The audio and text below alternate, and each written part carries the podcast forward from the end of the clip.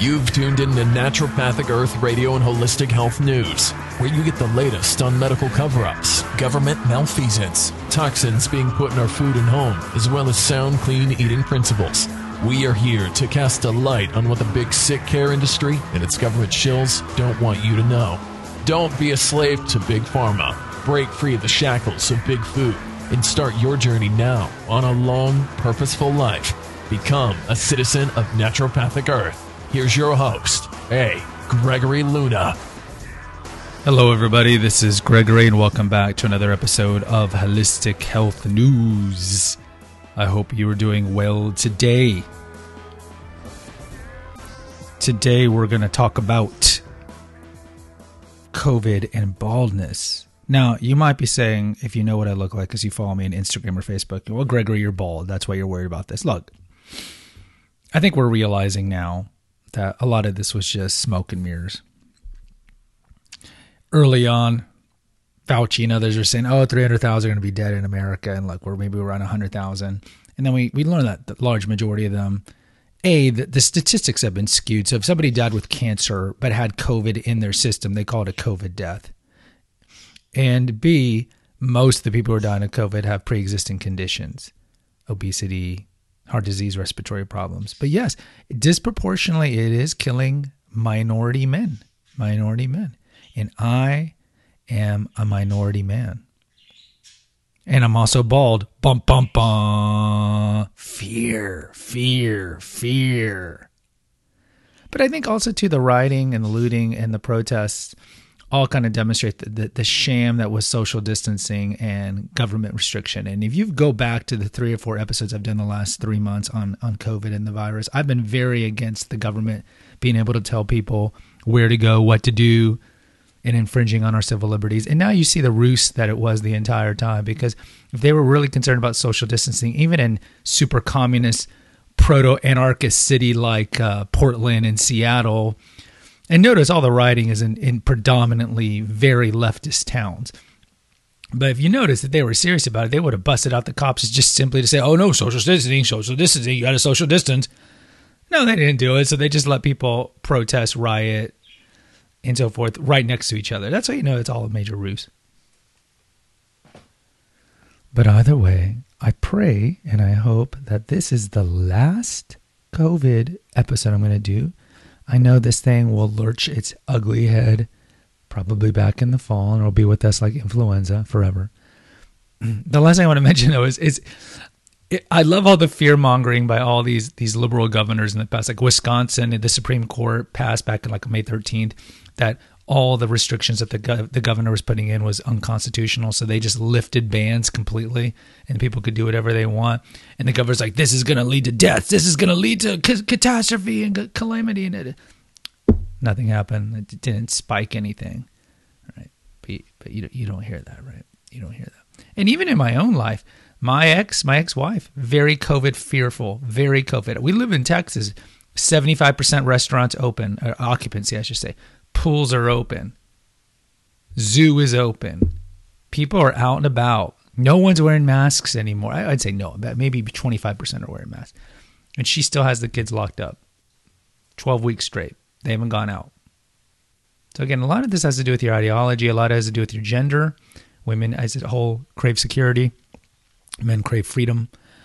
And uh, this is why you see it reflected in, in the voting, right? Women want security, so they, they they want to vote for the party that will provide them the most security, and that's typically in the form of some some sort of welfare state. So you see women who vote, vote disproportionately liberal, especially single moms and older women, whereas men want freedom and they're willing to take on risk because that's a masculine trait, and so they tend to vote conservative. But either way, let's talk about balding.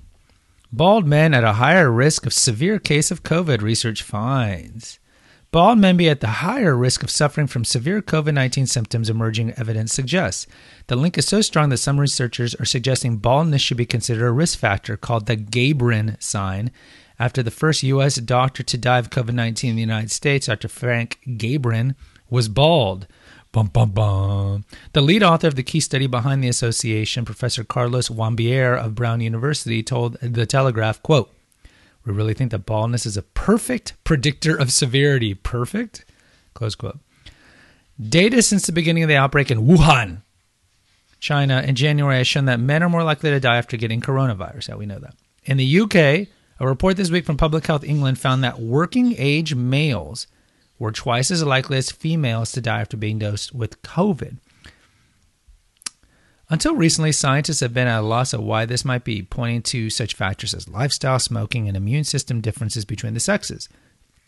But increasingly, they believe it could be because of androgens, male sex hormones like testosterone, may play a part not only in hair loss, but also in boosting the ability of coronavirus to attack cells.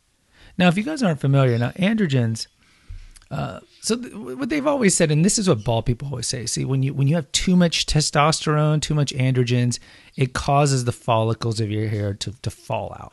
So anytime like people do bald shaming, which they really don't do as much, but there's some women who just don't find bald men attractive, and then again, there's women who find bald men attractive, and there's still men who shame bald men. But let me tell you, I lost my hair at the end of my divorce, so probably about five six years ago and interestingly, I don't have any pictures from the end of my marriage. I mean, that was just a bleak time, right? But uh, I don't think about my baldness anymore. I shave my head every other day just to keep it Patrick Stewart, Jason Statham kind of looking. And uh, I just, I don't care. I own it, you know. And I've bedded some of the most beautiful women when I was bald. So I don't really think it's really affected uh, my look. But, uh, you know, there are men certainly who feel, and I don't, I don't think you see this as much as maybe in the 80s and 90s when when toupees were big and hair implants were big and comb overs were big. I think most men, aside from Prince William, realize they're balding and they just start shaving it, and that's just a way to own it. But that's what they always say. Joke, we have too much testosterone. That's why our hair falls out. I don't know if that's true. I guess I could just Google it. This raises the possibility that treatments suppressing these hormones, such as those used for baldness as well as diseases like prostate cancer, could be used to slow down the virus, giving patients time to fight it off. Yeah, so prostate cancer, we have a couple videos on prostate cancer links. One of them was on uh, ejaculating. And you need to ejaculate 21 times a month to lower your chance of prostate cancer by a third. But there is a link between that and, and prostate cancer and, and testosterone. Yeah, so you, you want to take testosterone suppressing drugs? No, thank you. Quote, we think androgens or male hormones are definitely the gateway for the virus enter our cells, says Professor Wambier. As well as the trial being discussed using baldness drugs in the U.S., a separate trial has been launched by Matthew Rettig, an oncologist at UCLA, and 200 veterans in LA, Seattle, and New York using prostate cancer drugs.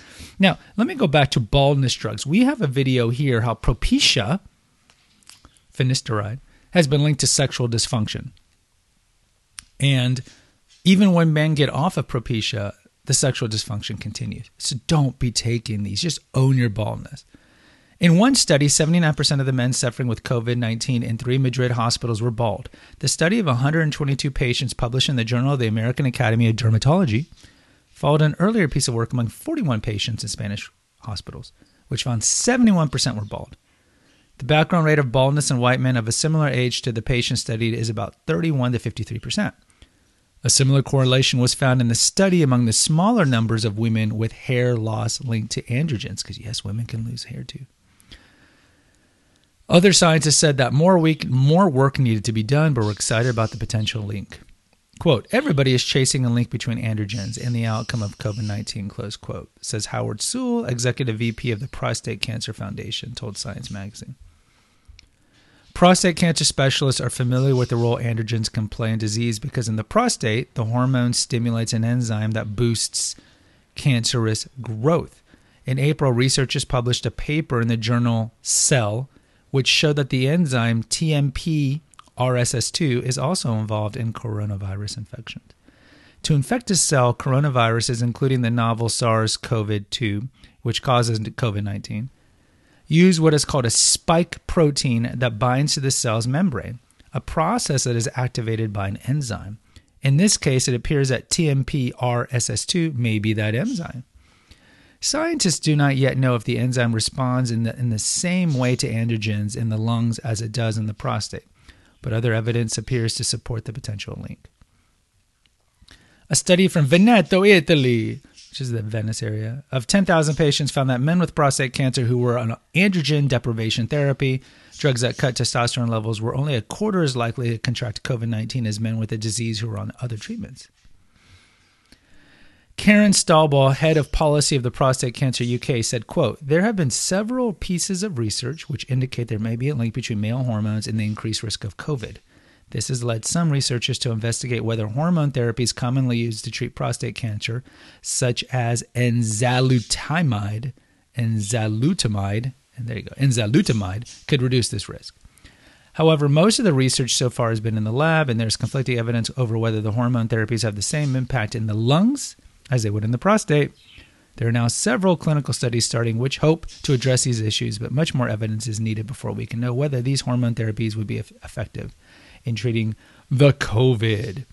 Now, we did an episode earlier about, uh, I believe, it, I believe we did an episode on it, but how a large majority of the COVID deaths, men and women, had very low vitamin D levels. And it was just a reminder to you guys, guys, prophylactically take vitamin D. I've been doing it for 10 years now, along with vitamin C and magnesium. And especially now in the summer, 15 minutes of full sun. I, you know, I live in Texas, so 100 degree heat. I just got 15 minutes. Boo, it feels so good, and it, it improves your mood vitamin D levels. Being in the sun helps with depression. It helps with bone health. It helps with with so many parts of your body. And we have videos on, on I'm sorry, episodes on vitamin D and the importance of vitamin D. It's one of those things that again most most Americans are very deficient in. So I would highly suggest. Uh, that you start supplementing with vitamin D, especially when the the fall comes around, or you live in northern latitudes. But certainly in the summer right now, just go outside, get some sun, and take off that freaking sunscreen. Go to the episode we do on, on the carcinogens and sunscreen. I need to repost that just every summer, which I think I did last summer, but I need to keep reposting it because, guys, you got to toss the sunscreen. So, look, is there a link between uh, having a higher chance of having severe COVID problems and being bald? Maybe. Maybe the studies show it. What can you men do about it? Not much. I mean, you're going to just prophylactically start taking uh, testosterone suppressing drugs. Uh, that's a bad idea go to the the, the episode we have on uh, low testosterone, the, sh- the the scam that is low testosterone therapy. That's probably around episode 100, and we talk about some of the problems with that. But in general, I'd say be very weary of it and of of, of uh, taking testosterone suppressing stuff because testosterone is very important in men, not not just older men, but in young men. And uh, I, I would not be doing that simply because some of these studies are showing that most important thing to do, I would do for COVID, is uh, if you want to still isolate and self quarantine, especially if you're in a high risk group, do so. I mean, you have the freedom to stay home, do so. But in general, just get in better shape. This is a reminder uh, that sick it, people who make poor lifestyle choices, who let their body go, they get fat and they smoke, for example, or they vape and they have diabetes. It's a reminder that COVID's out there to kill you. I mean, so rectify those lifestyle choices that you're making that make you more predisposed to getting COVID. And then take large doses of vitamin C. If you feel you're coming down with something, go intravenous vitamin C. That most large towns now have um, spas, places that you can do IV vitamin C. And again, remember the large majority of people who get COVID have very mild, mild symptoms. And in fact, up to 40% of people who get COVID are asymptomatic. So don't worry too much about it. But I wanted to do a, an episode on this just so you know, for you bald men, to watch out. The specter is coming. Guys, the website's Naturopathic Earth. Go check out all the articles that we have there and the food recipes. If you want to support us, click on the PayPal link. Donate five, ten dollars one time or monthly. Uh, you can buy Confessions of an Obese Child or Revelations of a Weight Loss Warrior, my books. You can buy those on paper book or in Kindle form over on Amazon. A passive way to support us is go to Naturopathic Earth and click on the recipes and then click on the Amazon links, which will take you to Amazon. And anything that you buy within 24 hours through that link, we get a 2% commission at no expense to you. If any of you want one on one coaching to help lose weight or keep it off, contact me through the Clarity FM link you can find on naturopathicearth.com, the main page. And as always, we have three podcasts here. Recently did a Confessions of an Obese Child where I talk about how I deal with suicidal ideation and depression when I get depressed. And don't worry, I'm not suicidal or anything like that. But I do have a history of it, but going back to my childhood when I was morbidly overweight.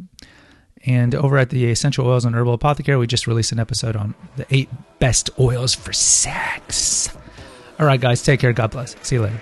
Thank you for listening to NPE Radio and Holistic Health News. Visit our website at naturopathicearth.com Follow us on Instagram and Twitter at Holistic News Now and at our Facebook page at Naturopathic Earth. Please consider a donation at patreon.com slash naturopathic earth. Buy the Confessions of an Obese Child ebook on Amazon or Barnes & Noble Nook. Consider subscribing to our podcast. And as always, please post an honest review on Apple Podcasts, Stitcher, Spotify, or wherever you listen to this. And remember the core belief at NPE. Let food be thy medicine. Let nature be thy healer. Until next time. Music courtesy of Nine Inch Nails.